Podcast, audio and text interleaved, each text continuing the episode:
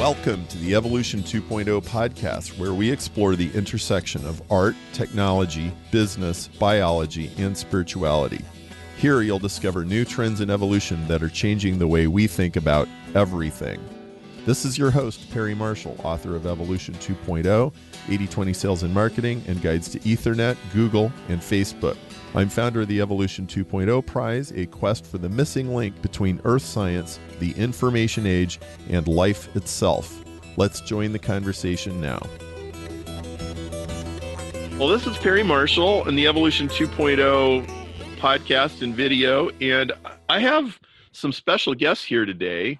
Um, I have uh, Jimmy Soni and Rob Goodman, and uh, they have written this book here and it's called A Mind at Play How Claude Shannon Invented the Information Age.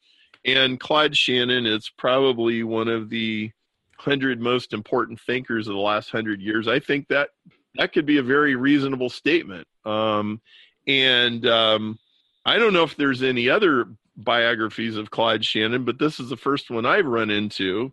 And so I wanted to uh, introduce these guys. And Rob's a doctoral candidate at Columbia University in New York, and he's written things that have appeared in Slate, Atlantic, Nautilus, and uh, and and then he's got this book uh, that he's co-authored with Jimmy. Uh, Jimmy is an editor and uh, author who's worked with the New York Observer, Washington Examiner, Huffington Post, and um, he's in New York. And so, gentlemen, welcome, and I, I can't wait to talk to you about this book.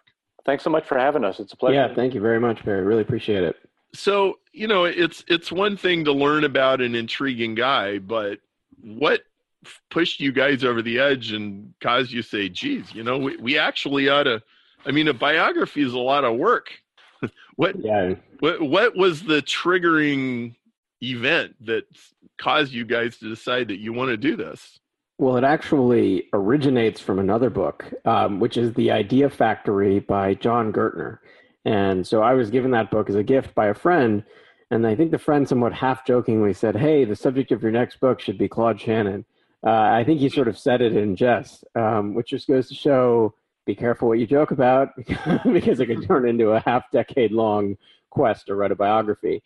but, but his, his uh, his sort of assumption and, and, and the kind of the basis for the joke was that he didn't know of any other biographies of Claude Shannon. And in, throughout Jon Gertner's book, which is a narrative history of Bell Laboratories, Shannon is this very intriguing figure, uh, brilliant, playful, uh, an incredible mind, somebody who isn't well known.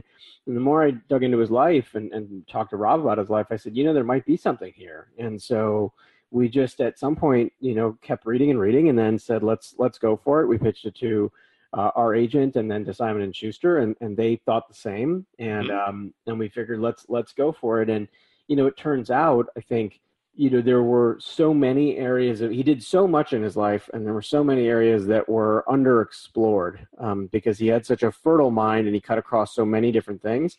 And so I like to think, and you know, other people have said uh, that, that we've added to to what was available on him because we were able to to to just do a second look at his life. Uh, there have been other really wonderful books where Shannon is a figure, but this is the first uh, full length biography of his life. Well, it, it's very deserving because I, I, just don't think most people really understand that. Uh, well, he, he, you could say he laid the foundations for a whole technology that runs the world now, but he he did it properly. He did it correctly. So like uh, his his 1948 paper on communication theory is it's uh, it's tremendously influential, but it's also just it's just rock solid and and it it really impresses me what an elegant job the guy did. You know, there's lots of things they kind of get haphazardly discovered by a dozen people and it eventually sort of coalesces, but he really he just absolutely knocked it out of the park the first time. So it, very deserving and a very interesting character. And I, I read this thing from cover to cover. I I don't read most books cover to cover. um, I I use the 80-20 rule. Hmm. I you know 80% of the values and the 20% of the book I'm going to find it somewhere and I'll just kind of skip around. But in this case, no. Like th- this is very very interesting and there's a lot more to the guy than, you know it's like how old he was. How old was he when he actually came out with that paper? Like uh, 32. Just yeah. Uh, really depressing because I just passed that uh, landmark uh, a couple of years ago. so what do you what do you do when you come up with communication theory at age 32? Like what do you do for 40 or 50, right? Um, yeah. But um, um, it, uh, is Rob? Did did you have anything you wanted to add to Jimmy's like? Well, you got sucked into this thing too. Yeah, well, it felt the same way. So, honestly, um, neither of us is uh, or began uh, this process as an expert in the life of Claude Shannon or in information theory or engineering. Uh, but we what we did have was some expertise as, as biographers, which is mm-hmm. really a, it's a skill about um, researching and finding data about someone's life, uh, what context it developed in, what makes it interesting and important, and turning that into a story that uh, works as a narrative and is interesting, but is also faithful to um, the problems this person struggled with, uh, the, the, solutions he come up with, uh, his his lasting mark on uh, on the development of the fields in which he was involved. Uh, so that's that's the way we approached it as people who were coming to it as, as lay people. Um, not as electrical engineers or information theorists, but as people who uh, really realized over the course of this project that we're indebted to what Claude Shannon did. Uh, every time we turn on a computer or use a cell phone, and right. we were trying to reconstruct uh, how it is that he got there. Uh, we we kind of thought about it as, as something of a, an act of appreciation uh, for the groundwork that this person laid for a world that he uh, almost couldn't have envisioned, envisioned in parts, but the world we're living in. And you can't really appreciate the world we're living in unless you think about uh, what kind of intellectual efforts brought it to be. Uh, and Claude Shannon is a tremendous part of that. He deserves to be better known. I, I hope I hope the book uh, helped a little bit in that regard. But it's it's uh, heartening to us to uh, see that more and more. Well, I'm going to sound like Trump now, but uh, more and more people are recognizing that Claude Shannon is doing some great things. yeah. Right. Right. Well, so what are what are a book? Anytime you write a book, a whole bunch of stuff ends up on the cutting room floor mm-hmm. and and there's stuff that uh, maybe you wish that you could have expanded on more. That you know, um, you know, wish we could have done two chapters on this thing, but but but there's only one. What are a couple of of things that just were especially interesting to you um, that that maybe maybe should be highlighted or or maybe you didn't even give as much attention as you would have liked what did, what did you guys find um, any particular parts of his life or incidents or things that he did? I would say that that probably the most significant and most interesting and the hardest to capture in you know 350 pages or at least like whatever your publisher will give you is the sheer range of gadgets that he built was just incredible right so he wasn't i mean it's one thing to have sort of an einstein level uh, mind that develops information theory, right? Communication theory. And then you have this whole other life that he's led where he's building computers, he's building chess playing computers, he's building flame throwing trumpets, he's building juggling robots, he's building, you know, it goes on and on and on. And what's what's interesting is I mean, I would say about once a month, and Rob, you can jump in here too, but I would say about once a month, I learn about some new thing that Claude Shannon built that completely escaped us when we were doing our initial research. And it would take a whole other book just to describe the gadgets and the inventions. Um, I mean, some of the earliest, there, there's some evidence that suggests that there was a very early commercial computer and mm-hmm. maybe one of the first that was available for the public. There was a page of, an, of a magazine, and we don't quite know how involved Shannon was in the creation of the device itself. But we learned after the publication of the book that he sort of had his face on it and all the rest, may or may not have been involved. And this is like one of the earliest computers. We learned that he he built uh, you know Rubik's cube solving machines. I mean, just endless, endless numbers of machines and look, we we tried in the book to talk about the, the, the gadgeteering, the creation of those items. We tried to describe the room where he did it, some of the things that he came up with. But there's just no way to get all of those devices packed into one book. I mean, honestly, it would have been the whole book. And so that that I think is one is one piece where it's simply hard to capture uh, uh, 30 or 40 years of that kind of work. Um, so we hopefully did the best job we could in the space we had available. I want a flame throwing trumpet, man. That's what I want.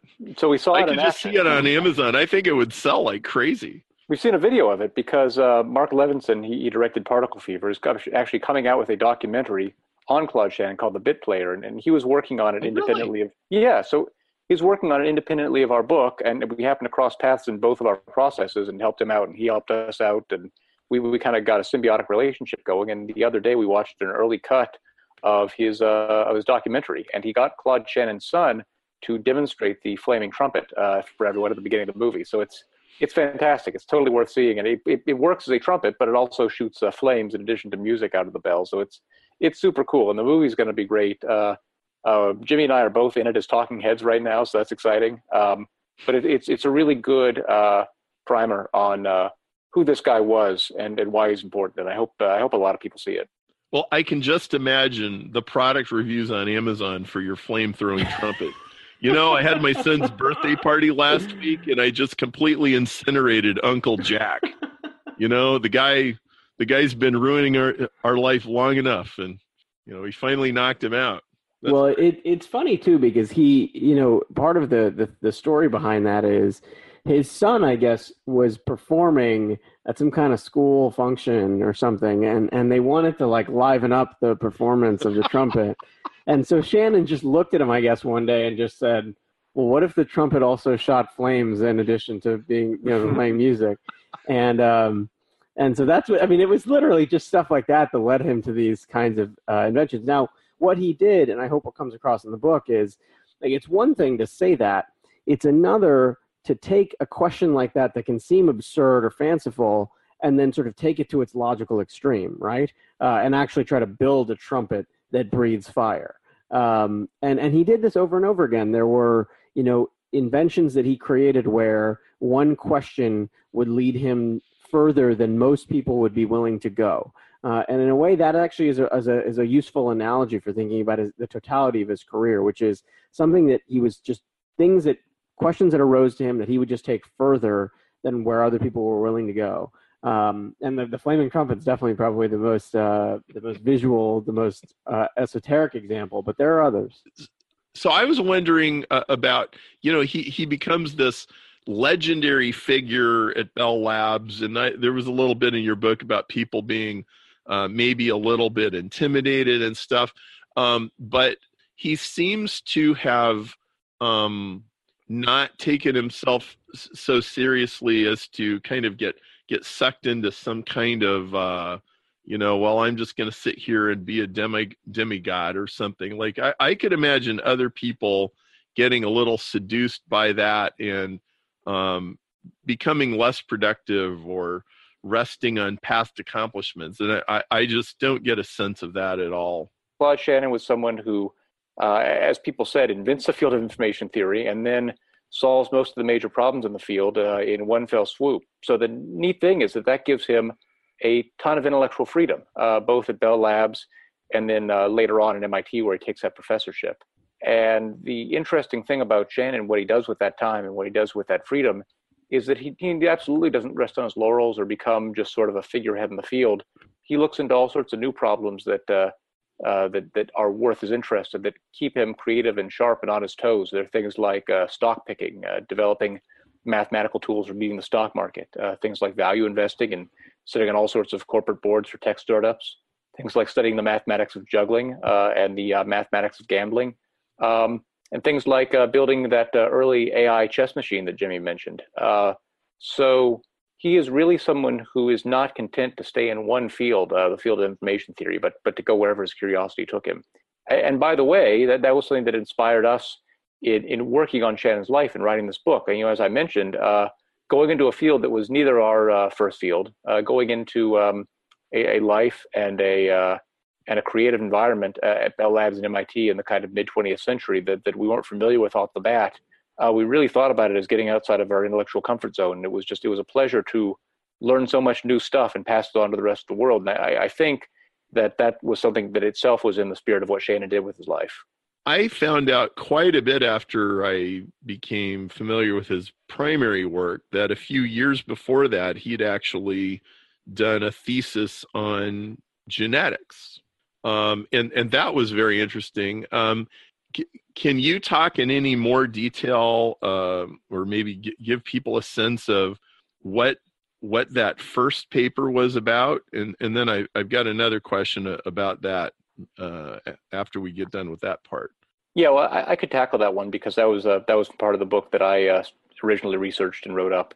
Um, so the background is that Claude Shannon is at MIT as a master's student and then a PhD student under uh, Vannevar Bush, who is um, one of the big deal scientists and uh, uh, organizers of, of scientific bureaucracy in the day. Uh, he's Shannon's supervisor, and he under him, uh, Shannon does his master's thesis, which is hugely important and is all about um, basically working the concepts of Boolean logic uh, and binary uh, binary algebra onto the structures of computing machines, onto things like the differential analyzer, which was this early analog mechanical computer. So anyway, what Shannon does in that project is laying the groundwork for why we compute in zeros and ones. But anyway, after Shannon does this, um, Bush gets this crazy idea that Shannon could be a genius in pretty much any field. So he comes up almost on a dare and says, uh, "Okay, Shannon, why don't you go to uh, Cold Spring Harbor, uh, which is a big genetics laboratory in Long Island, and work uh, work up a whole new dissertation on the topic of genetics. Uh, pick your pick your question, pick your research field. Uh, just come back with a dissertation in genetics, and you'll get a PhD in mathematics from MIT." Um, so Shannon says, "Okay, why not?" he seems a bit reluctant off the bat because he just he knows nothing of the field when he starts.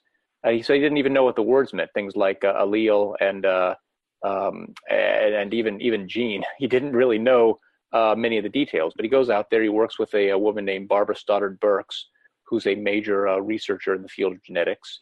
Um, and, what Cold Spring Harbor has at the time, which is a little bit embarrassing, is that it has a, a eugenics records office. Um, back before um, the time when eugenics is really discredited in the U.S. Uh, by its association with uh, with uh, fascism and Nazism, uh, it's it's and scientific racism and so on. So it's it's going out of fashion at the time. The laboratory is about to shut down, and neither Burks nor uh, Bush nor Shannon were any kind of eugenicists. But what the eugenicists had built up over the last few decades were these uh, huge records of um, genetic and uh, hereditary information.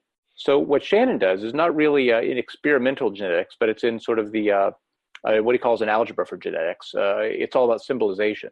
And what he comes up with is a whole new system by which you can symbolize the uh, frequencies of certain genes in uh, in individuals, uh, in uh, populations, and so on. And you can actually work out by a kind of um, uh, matrix algebra what happens when two populations crossbreed and what the frequencies of those genes will be after X number of generations of crossbreeding. So what he's coming up with is not really a new discovery, but a new uh, um, a new system of symbolizing uh, uh, what happens in the genetics of populations and, and if we can derive any interesting results from this. So what happens is that uh, Bush has uh, Burks and other experts in the field look over this work. They're all very impressed, and they're especially impressed that Shannon essentially learned this field from scratch uh, and wrote original groundbreaking work in about 18 months, uh, which speaks to how crazy smart he was. Um, but you know, he gets his PhD on the strength of this. Uh, but he never publishes it. Uh, he never goes into the field of genetics full time, and he sort of lets it lie. And we speculate in the book, you know, based on some of what he wrote and what some of Bush wrote, um, that Shannon realized that most of his talent was in fields like uh, information and communication and engineering. Um, he was glad to have done original work in genetics, but he didn't want to be a geneticist because uh, it would have meant essentially selling this whole new notation system, selling this new um, uh, system of, of symbols to a whole community in which you really didn't have much of a toehold. It, it, would have been sort of a marginal career and not a very interesting career compared to the other pots uh, uh, Shannon had on the stove at the time. So he puts it aside. He might have published it uh, if he'd wanted to or gone to the effort, but he said in that respect, he said, "Oh, I've, I've always been lazy. I haven't really published things unless I absolutely had to," and, and no one made him. Um, so the neat thing is, after the fact, uh, for the collected Shannon papers that came out uh, in uh, early 2000s, um, they uh, asked uh, James Crow, who's a pretty well-known geneticist these days, to review Shannon's work. Um, and Crow and a number of other people who looked at it said, yeah, this was in advance of where the field was in the uh, early 1940s. If Shannon had published it, uh, it would have been helpful, and maybe we would have uh, uh, we would have advanced the field of genetics um, by by a smidge. We would have we would have saved some time in developing his ideas later on. And it's a pity he didn't go to the trouble of publishing it because it might have caught on. Uh, of course, if he had done that and invested the time in it, maybe we would have lost out on what he did in information theory. So it's it, it's a tough trade-off, but it speaks to the fact that one, the people around Shannon, people like Bush, were always big on pushing him to get out of his comfort zone and get into new spheres of activity and inquiry and, and work.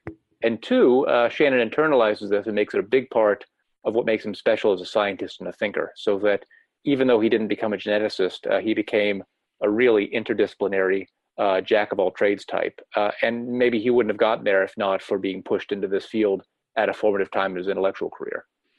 That's that's really interesting. Well, well, his later communication theory work has huge implications for genetics um, because a DNA transcription and translation is a digital communication system, and DNA is a digital storage system.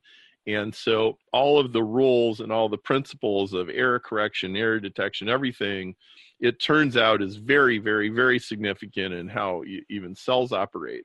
Uh, like on a, on a scale of one to 10, how much did he engage with, like, like looking backwards like so there was the genetics project then there was information theory but was uh to what extent did he close the loop and uh, get uh, cross pollinate these fields but how much of that actually happened from his perspective? You know he was actually uh, he found the whole exercise of extending information theory into these unfamiliar fields somewhat suspect um, mm. so so it was interesting because when information theory is published, uh, it, it, it generates tremendous buzz uh, and it becomes a sort of uh, a, a, kind of scientific fashion for a period where people are applying information theory to you know uh, physics they're applying information theory to bird song they're applying yeah. I mean, they're applying information theory to everything and he is very quick to caution the community that what he has designed is a theory that is specific to engineering and that has certain uh, applications, and that what is necessary is further research that's going to take that theory and, and, and kind of develop it. And so he actually, in, in, in what is, I think, an extraordinary moment for a variety of reasons, but he, what he does is he, he sees all this happening, right? He sees that this thing is taking off. Uh, you know, in, in our modern sort of parlance, it's gone viral. Uh, information theory is everywhere. He's getting written up in magazines. He's getting attention on television. People are talking about him in the same breath as Watson and Crick and and um, Richard Feynman. They're saying he's one of the great scientists in the United States of America.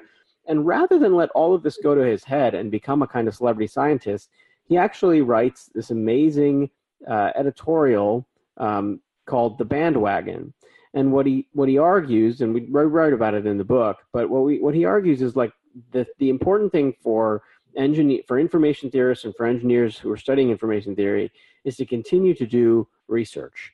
It's not to let this go to our heads. Yes, it's tempting to use information theory to uh, to acquire funding for this project or that project. Uh, but the more important thing is that we approach these problems with rigor, and that um, that the temptation to for them to become popular is just that a temptation that should be avoided. Um, and so it's it's an extraordinary moment because he's a very he's still a pretty young guy. I mean, he's in his mid 30s when all of that happens, and everyone's talking about him and his theory that he developed as the next you know as the next theory of everything as as more important than Einstein's work. And Shannon has every interest in inflating information theory's importance, right? So he has mm-hmm. every reason to make it bigger than it actually is. And in spite of that, he counsels moderation. Uh, and so it's it's an extraordinary it's an extraordinary of, of humility uh, and of, of just showing how grounded he was about the work that he was doing. Uh, that in spite of the possibility of continued fame, uh, maybe some fortune, certainly academic accolades, uh, he's telling everybody, look, you know the work isn't done yet. Uh, there's still a lot to be done, uh, and and we're not. He's not yet convinced about the applications. Now he's in. He's actually not. He's not opposed to the idea that it would be applied in other fields. He he, he does think that he's developed something significant, and so the idea that it would apply in, in genetics makes perfect sense, uh, and at other fields as well. His issue is that people were essentially using it to get you know research funding for something they wanted right, uh, right. or or worse abusing it by doing research that was insufficiently rigorous mm-hmm. and so shannon is is i think one of the things i hope we demonstrated in the book is just how intellectually honest he was mm-hmm. um, i mean he was not someone who was interested in you know publishing for the sake of publishing. He was not somebody who was interested in, in drawing the limelight to himself. And it's one of the aspects of his character you know that that that stands out. It's also part of the reason why he's not as well known today as many others uh, who might have done who done who've done comparable work, um, because in many cases they they gave in. They they took the lec- they did the lecture circuit. They went on TV. They wrote the popular books, etc. Um, I mean, they had to pull teeth to get Shannon to do a popularized version of information theory. Uh, and he was very reluctant to do any kind of media. And in all of the interview notes between him and journalists at the time, there's almost always a moment where there was one famous moment where someone says, you know, have you found fame and, and the kind of attention you've gotten to be difficult? And he says, well, the only difficult thing is that I have to take questions from people like you. Uh, and, and, and, it's, it's delivered with sarcasm and in, in, in jest, but part of him is saying, you know, the thing is, I just want to get back to my work. So can you all just, you know, leave me alone? Um, but he was that kind of person. And so it's a long way of answering your question, but I think hopefully it illustrates for people that yeah, he, he was uncomfortable with the idea that this thing that he developed was going to be abused or used incorrectly. What was his relationship to the military? There, so, that's a whole yeah. chapter of his oh, life. Oh, yeah. That's a that's a long chapter. It's it's an interesting one. Um, so it starts off um, around uh, the time of you know the beginning of the U.S. entry into World War II. Um, Shannon is going through a tough period in his life because, as we write in the book, uh, his first marriage uh, was in the process of breaking up. So it's personally traumatic. And on top of that, uh, in the background, uh, of course, the war is going on in Europe, and it's pretty clear that one way or another, um, the U.S. is going to enter into the war. And if it does, there's going to be a draft. Um, and, and, Shannon, even though he uh, wants to contribute to the war effort, is uh, also really afraid of going over to Europe or to Asia and being shot at. he didn't feel like he was physically strong enough to to handle military life. So a couple of things happen. one, um, at the time his marriage is breaking up, he starts to get contract work to work uh, with the National um, Defense Research Council, uh, with which his former advisor Vannevar Bush plays a role, um, and uh, goes over to uh, work on war contracts with the uh, with the War Department uh, through Bell Labs, and this is how he becomes ultimately from a, goes from a contractor to a full time worker at Bell Labs.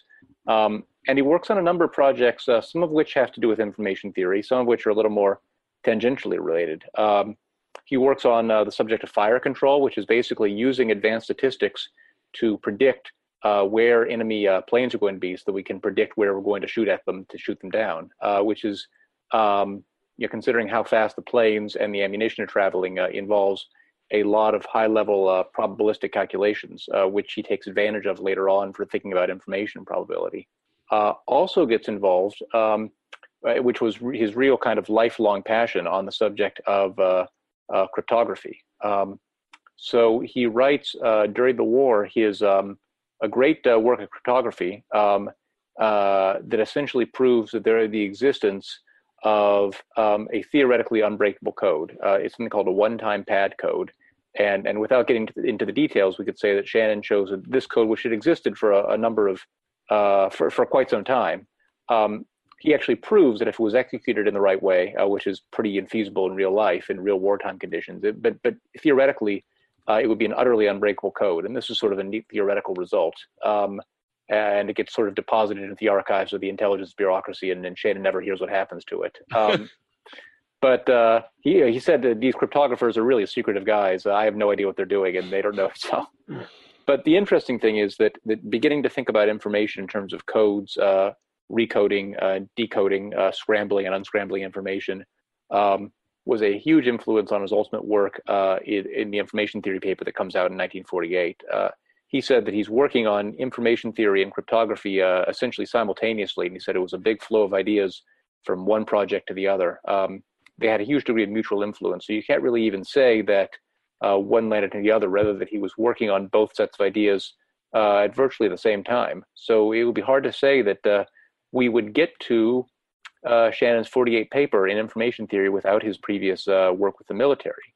Um, so anyway, later on, after the paper comes out, uh, he becomes sort of a celebrity in the field, as we mentioned, um, and the uh, the precursor to the uh, uh, to the NSA, National Security Agency, um, asks for Shannon's help on subjects related to signals intelligence. Um, and there's a letter we use for a, a chapter writing that include a chapter heading uh, that includes a line, we urgently request the assistance of Dr. Claude E. Shannon, uh, which mm. shows, uh, I think shows that he was sought after by these types. Um, unfortunately for us, a lot of his work uh, uh, still remains classified, uh, as does a lot of work mm. in the time period. So it's hard to say exactly what he did. Um, it's interesting, though. he didn't especially like it. He tried to get out of it whenever he could. tried to um, plead all sorts of excuses and call in sick when he could and take absences.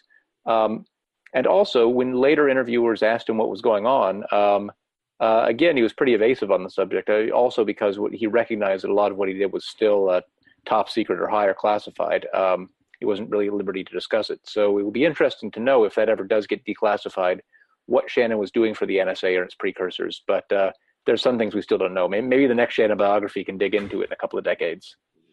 So, how hard did you have to dig for some of this stuff? Like, obviously, you know, you can go to the library and get some of this, but I mean, you guys went pretty deep. You got any crazy stories about, you know, the lengths to which you you went to get some interesting anecdote? Well, it it is actually um, part of this was a bit of a detective hunt because it, you know, he was not an especially public figure, so it's not as though there were you know hours and hours and hours of interviews or kind of you know minutes of how he spent his day that kind of thing. Uh, there are 22 boxes the library of congress um, hmm. but that's a, that's one part of the the record. Um, we also uh, interviewed you know l- let me let me actually have two separate thoughts. One is we were in a bit of a race against time in a somewhat morbid way. Uh, i think three maybe four people that we spoke to during the course of writing the project, which was about a half decade, uh, passed away uh, before the project was ever released. Um, and so a lot of the people who were, who were his contemporaries or friends uh, are getting old, um, or or they're already they're already gone. And so there were some people, for example, we really wanted to speak to that we couldn't get to. A good example is uh, the artificial intelligence pioneer Marvin Minsky. Uh, we traded some emails with him, but we were just never able to lock down our, our interview. Uh, and it was really unfortunate because, um, among other things, the two of them collaborated on a wonderful little device called the Ultimate Machine. And if your if your um, listeners or viewers want to go and Google Ultimate Machine, they'll see what it is, which is a box that has a switch on the outside.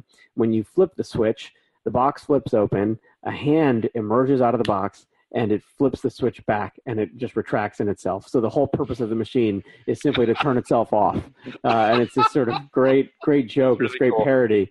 And and by the way, um, you know, I have a two and a half year old, and, and my daughter loves this thing. she just thinks it's the greatest thing ever. Um, but but that was a, a, Marvin Minsky Claude Shannon collaboration, and it's a shame we never got to, to speak to, to Dr. Minsky. Um, we did, however, track down, among others, uh, his ex-wife, his you know uh, second wife. She has passed away since. Um, an ex-girlfriend, uh, a running buddy, uh, somebody he used to jog with in Massachusetts, mm-hmm. um, several former students, uh, people whose thesis or dissertations he advised. Uh, colleagues from Bell Laboratories, including a couple people who had offices near him, um, so we were able to find a whole host of people who knew and interacted and spent time with him. But you can imagine the amount of time it takes to find out who those people are. Yeah. Get, get them to agree to talk. Um, you know, the Shannon family was extraordinarily gracious with us uh, toward the end of this project. They opened up the family photo album, and a lot of the photos that are in the middle of the book actually come directly from the Shannon family photo album, which is mm. which is incredible. But wow. it took us it took us three years, maybe more, of uh, of of pushing and of, of gently asking them for time before they ever came they gave us time and really? three i mean three years before you know if you're going to get you know some of the seminal seminal interviews that you need for a book um, now again i said they were incredibly gracious and i will also say they have reason to be uh, skeptical um, things have been written about their dad in the past that simply aren't true mm. and we needed to prove to them that we were going to be very thorough that we were mm. finding things that no one else had found mm. um, and so we we did we uncovered all kinds of things that have never really um, made it to, uh, to, to center stage about Shannon's life.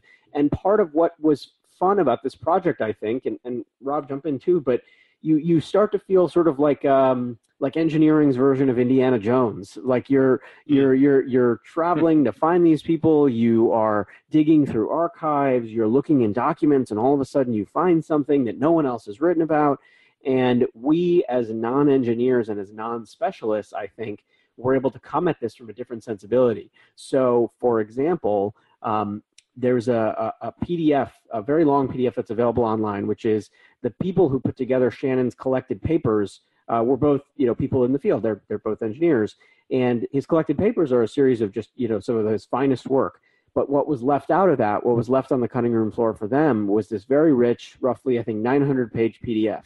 And at something like page 600 or 700, there is this like a, a 10 page document that is a speech called Creative Thinking and this is a, a, a speech that he gives uh, to his colleagues at Bell Laboratories about essentially how to think like a genius uh, and like how do geniuses think. So this is a this is one of the 20th century's great minds reflecting on how great minds work. Now, Rob and I came across this and we said to ourselves, "Oh my God, this is I mean this is manna from heaven. This is a whole chapter." And it is indeed. We turned the we turned that speech into a whole chapter in the book but that had never been published before. Mm-hmm. It had never, wow. it, it, it, it, was just trapped in a PDF somewhere. And there are good reasons for that. His collected papers coming from engineers need to be engineering papers. Yeah. Um, but for non specialists and for people who think of Shannon not just as an engineer, but as a great thinker and as a great mind, it, it spoke to us and we hope it speaks to the audience. But we had moment after moment like that and I, I hope we were thorough. What is interesting is the joke Rob made about, you know, two decades from now, there might be another Shannon biography.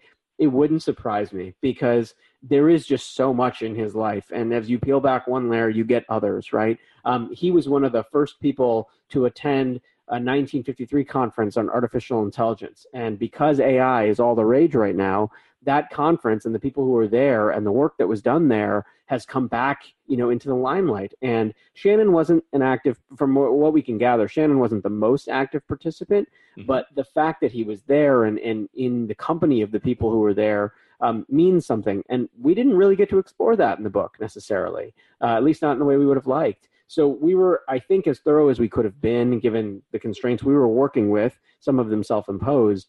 Um, but it was, it was, it was this exciting kind of uh, race against both time and, and resources and, and also just uncovering things that, that no one knew. I mean, we, we, we found photos that nobody had seen before. We found a, a long lost profile of Claude Shannon in Vogue magazine. Um, so he had been profiled by Vogue, and I, I think we might have been some of the first people after the author himself to have sort of stumbled on this and, hmm. and written it up and talked about it a bit. Um, so we, we definitely had moments like that. And it was interesting to write about somebody who did a lot of his best work in the 19 you know uh, 30s and 40s but who who stayed alive until 2001 because there were a lot of people who are alive today who interacted with him. Uh, so it was interesting both to get the sort of historical take the things we found from archives and footage and interviews and all the rest and then also to talk to some people who said oh yeah i you know i went to a conference with shannon or i i used to run with him in massachusetts um, and Just so that uh, oh yeah Sorry so that it, it proved to be a, a, a kind of treasure hunt, but the, the a treasure hunt of the best kind.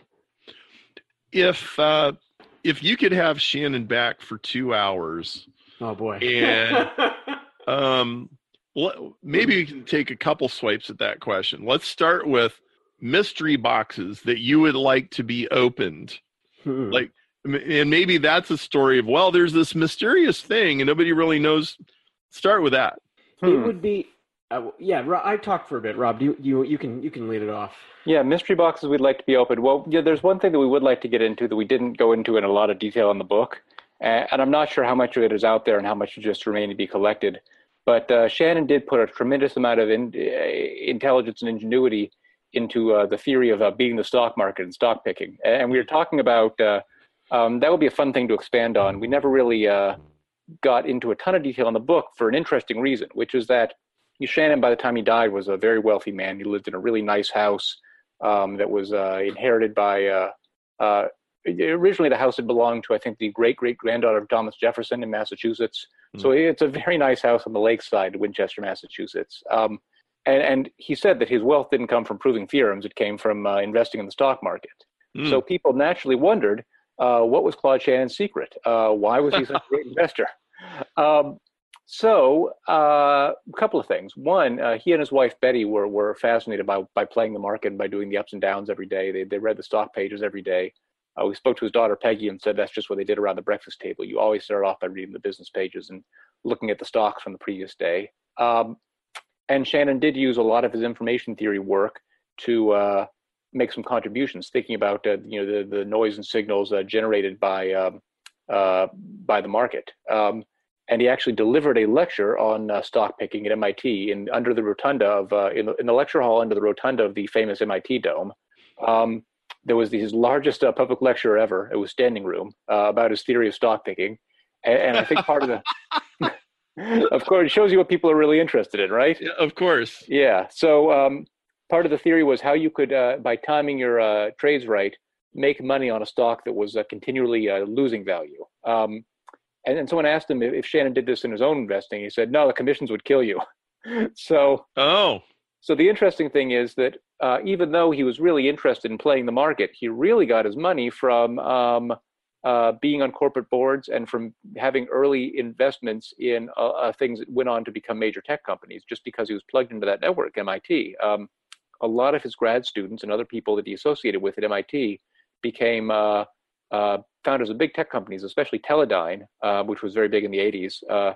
Shannon um, was an early stockholder in that, and he essentially got the stock either for um, mainly for his work advising these boards. Um, um, and uh, just let it appreciate and, and, grow in value. So he was essentially a buy and hold investor, mm-hmm. uh, even though he came up with all sorts of fancy theories for how stock picking worked. So what we'd be interested in is one to figure out um, uh, a little bit more about how Shannon came by his theories of stock picking, and, and, and obviously there are people today who still use a lot of his insights and have become sort of um, uh, not so revolutionary anymore in the days of uh, automated trading. But it'd be interesting to see in a little more detail the impact of information theory and Claude Shannon on uh, uh, how the stock market works today. Um, second, it would be interesting to see what he actually did in his associations with these uh, uh with these early tech companies. Um, one anecdote we mentioned in the book uh, had to do with Teledyne. I think um, he's a former grad student of his who was working at that uh, company. asked Shannon about um, investing in um, speech recognition and speech speech synthesis. Speech synthesis. Um, they were going to buy a a potential company that worked in those areas and they asked for Shannon's opinion. And he said, based on his expertise in artificial intelligence, he didn't think those fields were going anywhere. Uh, and he recommended against it, and they followed his advice. And of course, um, you know, these days, uh, those fields are a lot more advanced. But but for the time frame that Shannon was thinking about, this is in the uh, early to mid '80s. Uh, he he was right on. That was a good prediction. Those field, fields didn't really catch on until uh, many decades later. So it'll be interesting to see if there are other anecdotes like that. And we're we're sure there are but that was a place in which uh, we didn't do a, a, ton of digging. Jimmy, any mystery boxes for you? Yeah, there are a couple, and they are more more of the personal um, pieces. The the first is there's a period in his kind of uh, early to mid 20s where Shannon goes through what what we can best assess was a kind of depressive episode, right? Um, we we have kind of two sources that confirmed it. We have some sense that you know the, the draft for World War II is going on right around that time adds pressure to him because he does not want to serve overseas. He's in a career transition going from MIT to Princeton to figuring out what he's going to do professionally. And it'd just be interesting. I don't think he'd be willing to talk about it, um, ironically, but I but I think that it'd be interesting to know what he was going through, what that period of his life was like. Um, he had already done extraordinary work, but that was no guarantee of employment. It was no guarantee of later success. It was no guarantee that he could be kept safe from the from the war, a war that he had, again he was he was um, not interested in, in joining the service. Uh, and so it'd be interesting to see kind of what he thought about that that early 20s, mid 20s period of his life. The second thing that's still a bit of a mystery is um, actually two more things. The first is that he he had a really uh, difficult relationship with his mother uh, later in life. Um, they uh, apparently the last fight they had was over a plate of cookies that she burned, uh, but it was the the last. It was a straw that broke the camel's back, I think, and there were some other things that had weighed heavily on that relationship. And it'd be interested to getting interested in getting him talking about that and seeing what what if any you know issues. He he was also distant from his father a bit. Um, so those sorts of things would be interesting. Now, again, I add the asterisk of I just don't think that he would be interested at all in talking about it. With that said, if we had those two hours, the things I think he would be most interested in now would be developments in things like cryptocurrency and yeah. developments in things like artificial intelligence. And from my, from our perspective, getting him to talk about his past would be like pulling teeth. Getting him to talk about the future would be easy. Uh, and one of my favorite chapters in the book is where he and Alan Turing are basically spending every day at tea at Bell Labs for a period of several months talking about the future, the future of computing, the future of the brain, the future of, of research uh, on those topics. And from my perspective, I think if you got him back today and he was he was quickly up to speed on everything that had happened, uh, I'm guessing that he would have some really interesting things to say about where you know fields like AI and and and the crypto world of cryptocurrency are going. Oh, that that's that's very good. That's very good. So you you you put the book out, and uh, you know, and then and then I'm sure people started coming out of the woodwork. Uh, what what's come up since the book came out that that you guys have found interesting or edifying? Hmm. Well, I think let, let me let me. I'll offer two. The first is we we did a um one of the things we did during the early launch of the book was we did a Reddit AMA uh, because we figured like of the communities that would you know be interested in Claude Shannon, there's probably no bigger community than Reddit, just given the range of technologists and engineers and gadgeteers, also just the scale of Reddit as an online community. And so we figured, you know, we'll go and do an AMA. Hopefully, some people show up and, and it'll be great. And ended up being this, you know, uh, almost 8,000 upvotes. I mean, a really incredible. Oh, wow. Yeah. Um, and and neither Rob or I, you know, I think we're probably both sort of casual redditors at best, uh, and I think that might even be generous.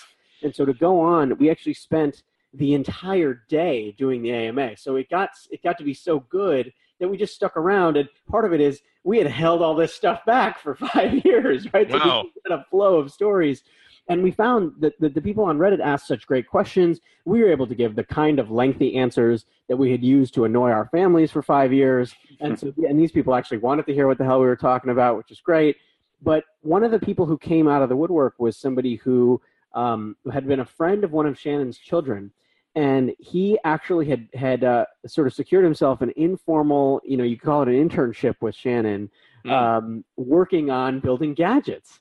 Uh, and and he got in touch with us. We had had some, had some back and forth on Reddit. I think we were. I think you, Rob, you might have been in touch with him over email. But he he said a line. I think it was still on the AMA. He said um, that was uh, the most enjoyable summer of my life. Uh, was mm. working with him just because of how well the kind of person he was and the kind of the way his mind worked.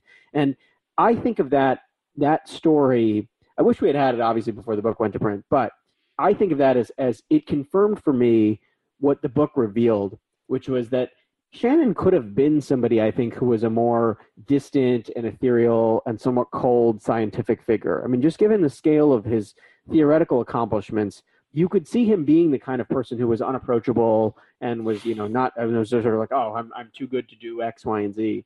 Um, but he is an incredibly down to earth person.